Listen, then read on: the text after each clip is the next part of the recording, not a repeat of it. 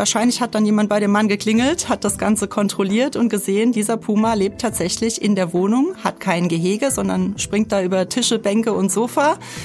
Und das ist natürlich keine artgerechte Haltung und auch nichts, ähm, was man erlauben sollte, könnte oder dürfte. Herzlich willkommen zu Mission Tierschutz, dem Podcast von Vier Pfoten. Vier Pfoten ist eine internationale Tierschutzorganisation, die sich auf der ganzen Welt für das Wohl von Tieren einsetzt, Missstände aufdeckt und Tiere in Not rettet. Mein Name ist Friedemann Karik, ich bin Autor und Publizist und in diesem Podcast spreche ich mit MitarbeiterInnen von Vier Pfoten. Die erzählen hier von wirklich spektakulären, waghalsigen, aber auch berührenden Tierrettungen, die die Stiftung in den letzten Jahren durchgeführt hat. Heute hören wir die Geschichte von einem Puma namens Tikam und das ist echt eine Geschichte, die hat fast Netflix-Potenzial. In der Vorbereitung habe ich oft gedacht, das glaube ich nicht, dass das tatsächlich so in Deutschland passiert ist. Denn dieser Puma wurde von einem Privatmann aus Baden-Württemberg in einer Wohnung gehalten. Die ganze verrückte Story von Tikam erzählt uns jetzt Eva Lindenschmidt. Eva ist die stellvertretende Leiterin der Tierart Wildtierstation von Vier Pfoten. Von Tierart haben wir schon in einer anderen Folge gehört, nämlich in der über den ehemaligen Zirkustiger Sahib. Den hat Vier Pfoten gerettet und so darf Sahib heute seinen Lebensabend bei Tierart verbringen. Genauso wie viele andere Wildtiere, die dort ein artgerechtes Zuhause bekommen haben. Hi Eva. Hallo. Sag mal, wie ist dieser Puma Tikam bei euch gelandet? Also wie habt ihr von dem Mann und seinem Tier erfahren? Der erste Kontakt entstand im Dezember 2018. Das war so kurz vor Feierabend, freitags nachmittags klingelte bei uns im Büro das Telefon und da hatte ich einen Mann an der Strippe, der gesagt hat, er hätte ein Puma-Baby und er müsse das jetzt abgeben, ob wir das nicht aufnehmen wollen. So kam der allererste Kontakt zustande. Hast du das gleich geglaubt? Hast du gedacht, okay, da will mich jemand auf den Arm nehmen oder wie war so deine erste Reaktion? Da das doch tatsächlich häufiger vorkommt, ist man schon immer so ein bisschen auf Hab acht, wenn sowas ankommt bei uns. Ähm, ich habe ihn dann gebeten, trotzdem noch mal eine E-Mail zu schicken mit allen Details über das Tier, wo er das Tier her hat, wie alt das Tier ist und so weiter, weil wir natürlich solche Anfragen auch immer erst mit dem Veterinäramt, also mit den zuständigen Behörden abklären müssen. Und zudem waren wir damals auf die Aufnahme von einem Puma überhaupt nicht ausgerichtet, weil das eigentlich gar nicht zu den Tierarten zählt, die wir bei uns ähm, versorgen und pflegen können. Ja, dann muss man natürlich für so ein spezielles Tier, für so einen Berglöwen auch irgendwie spezielle äh, Vorkehrungen treffen. Davon hören wir gleich noch, was ihr dann mit dem gemacht habt und wie gut es dem heute geht. Aber jetzt zurück zu diesem Mann. Also Warum hat der euch kontaktiert? Ist dir das gleich klar geworden? Mir ist direkt klar gewesen, also wenn es wirklich stimmt und er hat dieses Tier, dann geht es wahrscheinlich darum, dass er irgendwie angezeigt wurde, dass die Behörden ihm die Beschlagnahmung angedroht haben, weil solche Tiere in Privathaltung in den seltensten Fällen wirklich äh, artgerecht untergebracht werden können. Und daher habe ich mir schon gedacht, dass es da wahrscheinlich auch um eine relativ eilige Sache geht. Und hat er das auch gesagt? Hat er angedeutet, dass er juristischen Ärger hat? Nicht direkt. Er hat nur gesagt, dass er das Tier abgeben muss und dass das wohl ähm, schnellstmöglich der Fall sein soll, dass das Tier umzieht in eine andere Haltung. Und da hat er eben unsere Nummer gefunden oder unsere Adresse und hat sich dann an uns gewandt in der Hoffnung, dass wir einen Platz haben für das Tier. Ihr habt dann erstmal sozusagen auf eine schriftliche Bestätigung dieser Daten gewartet und was passierte dann? Ja, also er hat sich nochmal bei uns gemeldet, hat uns mitgeteilt, er hätte das Tier gekauft in Tschechien. Das Tier war damals etwa drei Monate alt, also noch relativ jung, relativ klein und relativ leicht zu handeln. Deshalb hat das wohl in der Wohnung auch anfangs noch gut funktioniert. Und dann kam eben diese Geschichte, dass er wohl gesehen wurde mit dem Puma an der Leine draußen im Stadtpark und in der Fußgängerzone und daraufhin die Behörden sich gemeldet haben. Auch seine Vermieterin hatte sich gemeldet. Der war das natürlich nicht so recht, dass da ein Puma in der Wohnung sitzt. Und dementsprechend kam es dann dazu, dass ihm die Beschlagnahmung von diesem Puma-Baby angedroht wurde. Okay, Moment, Eva. Nochmal ganz kurz zurück. Dieser Mann hatte diesen noch kleinen Puma, aber immerhin schon Puma an einer Leine in der Öffentlichkeit dabei. Genau, richtig. Und ist mit dem so Sonntagnachmittags durch den Stadtpark flaniert oder wie muss man sich das vorstellen? Ja, er ist durch den Stadtpark und auch durch die Fußgängerzone gelaufen. Also es haben Passanten das auch gesehen, ähm, die auch später in Pressemitteilungen und so weiter mitgeteilt haben, das Tier war relativ zutraulich, es hat sich streicheln lassen und war da eben mit diesem Mann an einer Hundeleine mit einem kleinen Hundegeschirr in der Öffentlichkeit unterwegs. Okay, das ist wirklich wie bei Tiger King, wo man jetzt dachte, ja gut, in Amerika ist vieles möglich, aber das war ja in Deutschland, in Baden-Württemberg, richtig? Das war in Baden-Württemberg, stimmt genau. Okay, also da läuft ein Mann mit einem Puma-Baby durch die Fußgängerzone als Wess und Dackel und die PassantInnen, die haben sich dann gewundert und die Polizei angerufen oder was ist dann passiert? Ich weiß nicht, ob die die Polizei angerufen haben. Auf jeden Fall sind die Behörden da, also das Veterinäramt darauf aufmerksam geworden. Eventuell entweder durch diese Passanten oder auch durch die Vermieterin. Und dann, wahrscheinlich hat dann jemand bei dem Mann geklingelt, hat das Ganze kontrolliert und gesehen, dieser Puma lebt tatsächlich in der Wohnung, hat kein Gehege, sondern springt da über Tische, Bänke und Sofa. Und das ist natürlich keine artgerechte Haltung und auch nichts, ähm, was man erlauben sollte, könnte oder dürfte. Okay, und dann hat er irgendwie von irgendeiner Seite Druck bekommen, hat sich bei euch gemeldet und wie ist der Puma dann im Endeffekt zu euch in die Station gekommen? Also wir haben, nachdem der Mann dann die E-Mail geschickt hatte, zunächst mal bei den zuständigen Behörden angerufen. Wir wussten ja dann, wo dieser Mann herkommt, haben uns dann mit dem Veterinäramt in Verbindung gesetzt. Die haben bestätigt, dass es tatsächlich dieses Tier gibt und dass auch die Beschlagnahmung eben angeordnet wurde. Und daraufhin haben wir uns natürlich direkt mit unseren Behörden, also unserem zuständigen Veterinäramt und auch mit den Kollegen von Vier Pfoten in Verbindung gesetzt, um abzuklären, ob wir den Puma aufnehmen können. Und das Ergebnis, also ich meine, man kann ja nicht, wir hatten es eben schon kurz davon, man kann ja nicht einfach so ein Puma-Gehege und mit allem, was dazu gehört, aus dem Hut zaubern. Und das, der Fall war ja offensichtlich dringend, weil der Mann hat Hilfe gesucht. Genau richtig. Ich habe ja vorhin schon erwähnt, es war Freitagnachmittag. Da ist auf dem Veterinäramt auch keiner mehr erreichbar. Also so schnell ging das dann doch nicht. Wir hatten dann eine E-Mail natürlich geschickt. Wir sind immer in sehr guten Kontakt mit unserer Amtsveterinärin. Nichtsdestotrotz war übers Wochenende keiner erreichbar. Trotzdem stand aber dieser Mann einfach zwei Tage später mit einer Transportbox unterm Arm bei uns vorm Tor und hat den Puma einfach vorbeigebracht. Also das ist wirklich verrückt. Der, der hat den dann in, also es gibt ja keine Transportboxen für Pumas, oder? Im Fachhandel zu erwerben. Was, was war das für ein Ding? Das war eine stabile Hundetransportbox. Und Tikam war damals noch relativ klein, also so fünf, sechs Kilo. Das war schon ausreichend für diesen Zweck, ähm, aber trotzdem doch eher ungewöhnlich. Also der wusste sich nicht anders zu helfen oder aus, aus dieser juristischen Situation oder irgendwie rauszukommen, als zu euch zu fahren und das Ding quasi an der Pforte abzugeben, aus seiner Sicht. Genau, also wir hatten ihm signalisiert, dass wir natürlich alles tun, um helfen zu können, um das Tier aufzunehmen, dass wir aber trotzdem erstmal eben alles abklären müssen und das auch nicht so ad hoc einfach entscheiden können.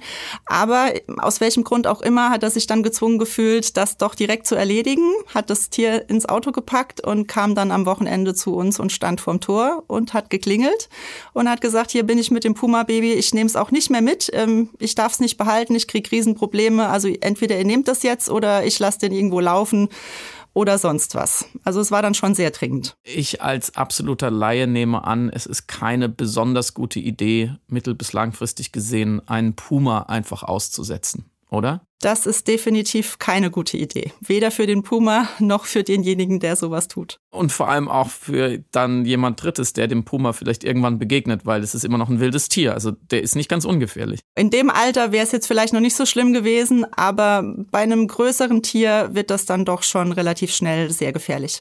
Also jetzt will ich mir gar nicht ausmalen, wenn ein freilaufender Problempuma in deutschen Wäldern marodiert. Zum Glück ist er äh, Tikam dann bei euch gelandet. Aber also dieser Mann, dieser Halter, der Besitzer, war der dann wenigstens einsichtig und hat verstanden, dass äh, er das nicht hätte tun sollen, von Anfang an diesen Puma bei sich zu halten? Leider gar nicht. Also das war dann eher so von wegen, naja, ich habe das im Internet gesehen, in Russland hat doch fast jeder so ein Tier, da gehen sie auch mit der Leine spazieren, warum darf ich das nicht? Ich weiß überhaupt nicht, wo jetzt das Problem ist. Ich habe den legal gekauft und ähm, jetzt muss ich den plötzlich abgeben. Also er war nicht wirklich einsichtig, nee. Mhm.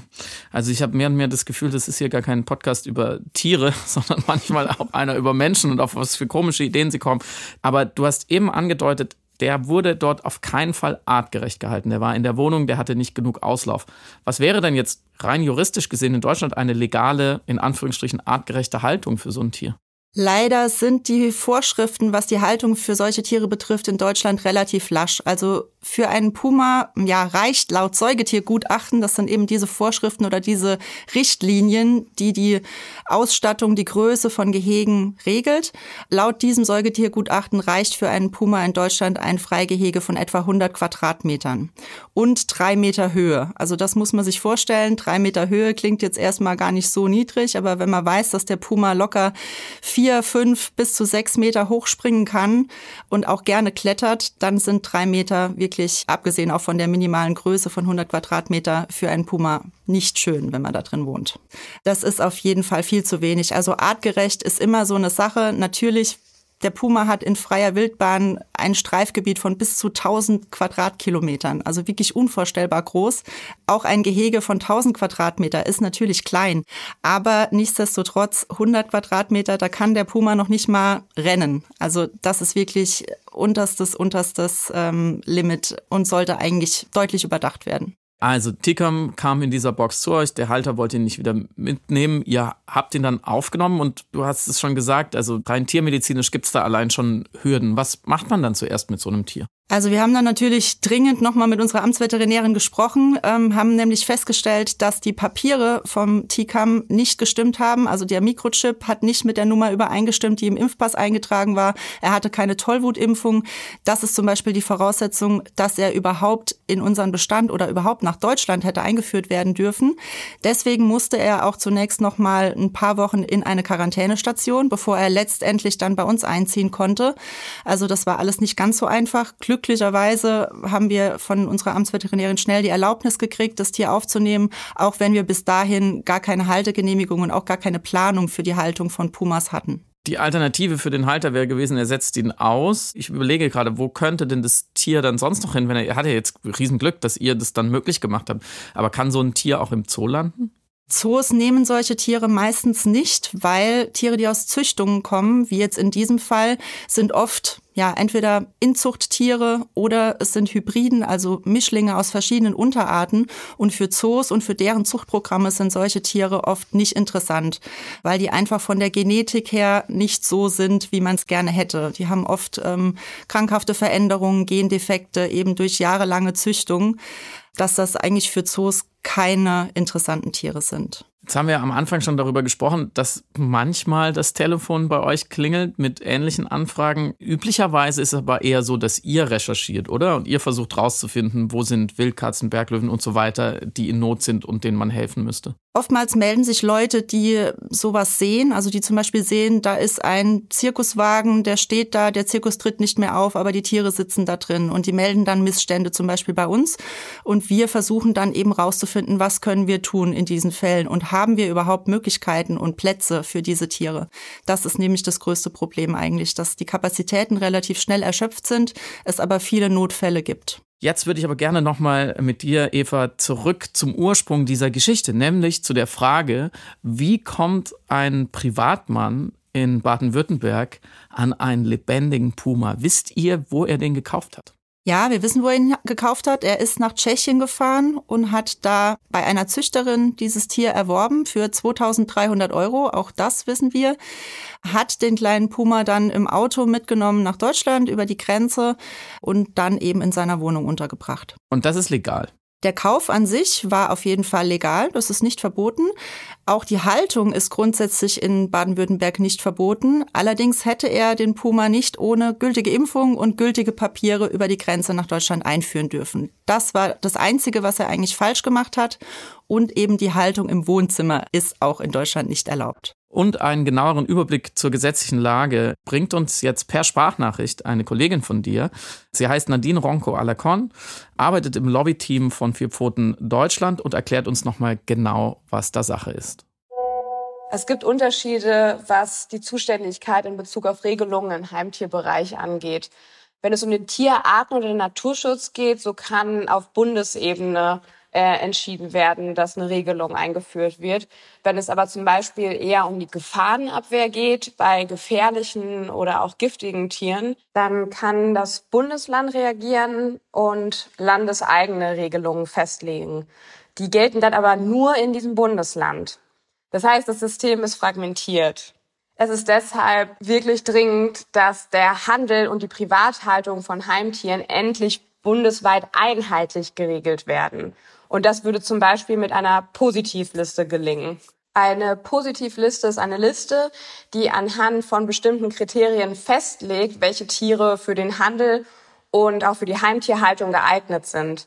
Alle anderen Tiere wären aber gleichzeitig damit nicht mehr erlaubt. Innerhalb der EU haben schon neun EU-Staaten reagiert und eine nationale Positivliste eingeführt. Was man auch noch erwähnen muss, je mehr nationale Listen, also von EU-Ländern es gibt, desto höher ist auch die Chance, dass eine EU-weite Positivliste eingeführt wird, die dann für alle EU-Länder gilt. Eine EU-Positivliste wird aber wahrscheinlich noch ziemlich lange auf sich warten lassen. Deswegen ist es wichtig, dass wir jetzt auf nationaler Ebene reagieren und diese Tierschutzprobleme und auch die Risiken, die mit der unregulierten Heimtierhaltung einhergehen, endlich angehen können. Okay, also wir haben jetzt gelernt, das kommt durchaus vor und das ist ähm, in vielen Fällen leider auch in Deutschland noch legal, diese Tiere zu halten, obwohl es uns klar ist, dass das keine gute Idee sein kann. Eva, vielleicht kannst du uns nochmal erklären, über wie viele Tiere in Deutschland sprechen wir da? Also wie groß ist das Problem dann insgesamt gefasst? Leider weiß das niemand so genau. Es gibt in Deutschland kein System, um diese Tiere zu erfassen. Also es gibt kein Register, wo alle Tiere, alle Tiger, Pumas, äh, Luchse, was auch immer in privater Haltung irgendwo lebt, wirklich registriert sind, was geprüft wird, was kontrolliert wird. Also deshalb weiß Deutschland oder auch andere Länder wissen nicht, wie viele solcher Tiere sich eigentlich überhaupt irgendwo in Privathand befinden. Und wenn ich jetzt aus welchen Gründen auch immer mich entschließe, so ein Tier hier halten zu wollen und ich erfülle vielleicht sogar mit diesen 100 Quadratmetern und so weiter die Auflagen, kann ich dann einfach auf eBay gucken und dann äh, ins Ausland fahren und den kaufen? Ist es wirklich so einfach? Durch das Internet ist es tatsächlich so einfach geworden. Also wenn man aus Spaß mal guckt, gibt irgendwie bei Google Puma Baby kaufen ein oder Löwenbaby, dann findet man relativ schnell diverse Seiten, diverse Züchter, meist in osteuropäischen Ländern. Da fährt man hin, legt das Geld hin, keiner fragt, ob man eine Sachkunde hat, ob man sich mit diesen Tieren auskennt, wie das Gehege aussieht, wo die Tiere genau hinkommen. Das geht eigentlich relativ schnell. Unglaublich durch das Internet ist es hauptsächlich einfach so, dass ähm, da so ein richtiger Trend entsteht. Es werden bei YouTube, bei Facebook, bei anderen sozialen äh, Medien werden Videos geteilt, Fotos, wo man eben Leute sieht, die solche Tiere halten. Man sieht das als Privatmann, denkt sich vielleicht, ach, das ist ja ähnlich wie bei einem Hund. So ein Tier im Garten könnte ich mir bei mir auch vorstellen, was Exotisches, das hat nicht jeder. Und schon kommt man auf die Idee, das eben nachzuahmen. Und im Endeffekt, ja, tut man dem Tier nichts Gutes und meistens auch sich selbst nicht. Und jetzt gibt es aber sogar auch in Deutschland Umschlagplätze. Es gibt einen richtigen Markt. Das heißt, unter Umständen muss ich gar nicht ins Ausland fahren. Für unterschiedliche Tierarten gibt es auch tatsächlich Messen, also gerade so Reptilienmessen für Reptilien, Amphibien, Schlangen, Spinnen, Skorpione, alles Mögliche. Da gibt's relativ große Veranstaltungen, wo man sich solche Tiere beschaffen kann. Und das ist auch was, was auf jeden Fall auch gut angenommen wird von den Leuten, also wo richtig viel los ist und sich ähm, ja viele Menschen solche Tiere dann vielleicht auch unüberlegt und schnell anschaffen ist unglaublich, dass es in, in Deutschland so einen Markt dafür gibt. Also wenn ihr das hier hört und es ist bis jetzt noch nicht klar geworden, bitte tut es nicht. Das ist hier keine Anleitung dafür. Äh, jetzt im Fall von Puma Tikam, wie lebt äh, der denn heute bei euch? Heute hat er ein sehr großes Gehege von über 800 Quadratmetern und sieben Meter Höhe äh, mit mehreren Tonnen Sandsteinformationen drin zum Klettern, mit Kletterbäumen, mit einem beheizbaren Innengehege, äh, mit einem Wasserlauf, äh, mit vielen Bäumen und Sträuchern zum Verstecken. Aber zuvor mussten wir ihn zeitweise auch in einem Teil der Tigeranlage unterbringen, bis wir das Gehege erstmal gebaut hatten. Und hat es gut funktioniert? Können die sich riechen sozusagen? Also Tikam hat praktisch in der Mitte in einem Gehege zwischen zwei Tigerdamen gelebt. Äh, wir hatten das Glück, dass eins von unseren Gehegen abtrennbar ist, also dass wir da einen Teil für ihn praktisch ähm, verfügbar hatten. Trotzdem mussten wir da einige bauliche Veränderungen vornehmen, weil Pumas eben deutlich höher springen können als Tiger und auch viel besser klettern. Und unser Tigergehege ist von der Höhe her einfach nicht auf den Puma ausgelegt gewesen. Von daher mussten wir das Gehege komplett übergittern, damit Tikam uns mit steigender Größe nicht abhaut und nicht daraus springt oder klettert. Ich habe gelesen, weil ich muss ehrlich zugeben, ich hatte von Pumas vorher wirklich so gut wie keine Ahnung. Ich habe sehr interessiert gelesen, was das eigentlich für Tiere sind. Die können bis zu sechs Meter hoch springen. Stimmt das? Das stimmt, ja. Also sie haben eine wahnsinnige Sprungkraft, die sind wahnsinnig schnell und wendig und haben auch unheimlich viel Kraft. Also in freier Wildbahn ziehen die ihre Beute hoch auf den Baum und die Beute wiegt teilweise doppelt so viel wie das Tier selber. Also das ist schon immens. Du hast vorhin schon gesagt, welche riesigen Weiten die in freier Wildbahn durchmessen, was für kräftige energetische Tiere das sind. Das sind eigentlich richtige Jäger, oder? Auf jeden Fall. Das sind blitzschnelle Jäger, die sich äh, unbemerkt anschleichen, die super getarnt sind und dann äh, auch richtig schnell werden können, bis zu 80 kmh im Sprint und dann ähm, die Beute packen und auch dann nicht mehr loslassen. Ja, 80 km/h ist auf jeden Fall schneller als jeder Mensch. Da kann man nicht mehr weglaufen. Also eigentlich hat man, wenn man einem ausgewachsenen Puma begegnet und, und aus irgendeinem Grund wird er aggressiv, hat man als Mensch eigentlich keine Chance, oder? Nee, eigentlich nicht. Selbst wenn man gut klettern kann, auch auf den Baum, da ist der Puma viel, viel schneller und ähm, ist mit einem Sprung oben. Aber man muss auch sagen, dass der Mensch jetzt nicht unbedingt ähm, ins Beuteschema vom Puma fällt. Nichtsdestotrotz gibt's natürlich auch in freier Wildbahn, wenn man so einem Tier begegnet, immer schon mal Unfälle, wenn sich Tiere bedroht fühlen, weil sie vielleicht Jungtiere haben oder sowas. Aber ansonsten sind die eher scheu und halten sich von Menschen fern. Und sie haben wirklich richtig scharfe Zähne und Krallen. Also denen möchte man wirklich nicht begegnen. Definitiv nicht. Das stimmt. Aber ich frage das deswegen so genau, weil ihr habt ja da ein äh, drei beziehungsweise dann fünf Monate altes Tier bekommen, was natürlich jetzt vielleicht noch nicht so lebensgefährlich war wie ein ausgewachsenes Tier. Trotzdem, den zieht man ja nicht auf wie so ein Hundewelpen, oder? Also man muss schon sagen, anfangs hatten wir auch einen Tierpfleger, der sich halt speziell um dieses Tier gekümmert hat. Das ist der Christopher. Der hat sich wirklich mit Hingabe äh, der Aufzucht praktisch gewidmet und die Mama ersetzt so ein bisschen. Bei so einem Jungtier muss man halt bedenken, die spielen normalerweise mit den Geschwistern, ähm, die lernen spielerisch das Jagen, die brauchen auch Körperkontakt. Also der Christopher war schon am Anfang auch mit in dem Gehege drin, hat mit ihm gespielt, hat sich mit ihm beschäftigt, hat sich um ihn gekümmert. Er musste auch anfangs aus der Hand gefüttert werden weil er einfach das mit der Nahrung nicht so richtig hingekriegt hat. Er ist vorher komplett falsch ernährt worden mit Quark und Ei und Honig. Also erstmal auch das Fleisch musste zerkleinert werden. Also das war schon die ersten Wochen und Monate wirklich wie mit einem, ja, mit einem kleineren Hund fast, mhm. kann man schon sagen. Und es war auch der erste Puma, den ihr so aufgezogen habt, oder? Genau, normalerweise leben bei uns Tiger ähm, hauptsächlich, also im Großkatzenrevier. Aber ähm, Puma hatten wir bis dahin noch nicht und seitdem auch keinen weiteren. Und dann kann ich mir vorstellen, relativ schnell, wenn es dem gut geht und der wächst und der entwickelt sich und der wird kräftiger, dann ist es wahrscheinlich zu gefährlich, oder? Dass ein Pfleger so einen direkten Kontakt hat. Auf jeden Fall. Also mit ähm, zunehmendem Alter wird das dann auch beim Spielen natürlich ein bisschen heftiger, ein bisschen ruppiger. Da werden auch mal die Krallen ausgefahren. Und dann merkt man schon, wann es Zeit ist, jetzt vielleicht nicht mehr ins Gehege zu gehen. Also nicht, weil es der Puma vielleicht böse meint und einen töten will, aber einfach das Spielen, dafür ist äh, weder die Kleidung noch die Haut des Menschen wirklich gut geeignet. Also der Chris kam einige Male mit Löchern in der Hose, in der Jacke oder im T-Shirt. Und dann haben wir gesagt, so, irgendwann ist dann jetzt Schluss und dann ja, geht eben keiner mehr rein, so wie es auch bei den anderen Tigern zum Beispiel der Fall ist bei uns. Ja, man sieht ja an vielen Beispielen oder hört viele Geschichten, es ist dann irgendwann auch bei der besten Beziehung trotzdem immer ein Restrisiko. Also was sicherlich allen etwas sagt, sind natürlich Siegfried und Roy, die Tiger dressiert haben, mit denen jahrzehntelang auf Tour waren und trotzdem kann es irgendwann zu einem Unfall kommen. Das stimmt. Also es ist und bleibt einfach immer ein Wildtier, ein Raubtier, ein Jäger.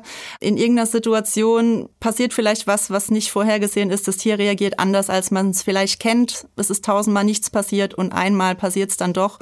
Und dann ist es eben schon was anderes, ob man jetzt von einem Hund gebissen wird oder ob einem der Puma ins Genick springt. Und dementsprechend gehen wir das Risiko erst gar nicht ein. Dann wäre natürlich die Frage an dich, Eva, welche Art von gesetzlicher Regelung würdest du dir wünschen? Generelles Haltungsverbot, schärfere Kontrollen? Was sollte man da tun?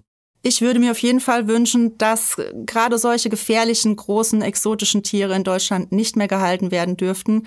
Also gerade was Puma, Löwe, Tiger, solche Tiere angeht. Das ist in meinen Augen in privater Haltung einfach nicht möglich, den Tieren da ein ordentliches Leben zu ermöglichen. Zudem sollten Tiere, die irgendwo sitzen, natürlich viel schärfer, viel besser kontrolliert werden. Die Haltungsbedingungen müssten angepasst werden. Gerade diese Mindestangaben, die man dafür Gehegegröße etc. hat, das sollte man mal auf jeden Fall überdenken. Dementsprechend würde es dann auch für Privatleute vielleicht schwieriger werden, überhaupt solche Genehmigungen zu bekommen und solche Tiere überhaupt erst anzuschaffen. Zum Abschluss natürlich die wichtigste Frage an dich, Eva. Wie geht es Tikam denn heute? Hat er sich ähm, gut entwickelt? Tikam geht's super, der hat sich wirklich richtig gut entwickelt, ist richtig groß und kräftig geworden und seit dem Umzug in sein neues Gehege, wo er jetzt einfach viel mehr Platz hat, viel mehr klettern, rennen und springen kann, hat er auch richtig Muskeln gekriegt. Also von dem kleinen Puma-Baby von damals ähm, hat er sich zu einem großen, kräftigen Kater entwickelt von etwa 60 Kilo im Moment. Ähm, er ist sehr verspielt, ist aber nach wie vor sehr Menschen zugewandt und sehr interessiert, ähm, wenn ums Gehege rum was los ist. Sehr schön, Eva. Vielen Dank für diese Geschichte von Tikam äh, mit einem echten Happy End. Sehr gerne.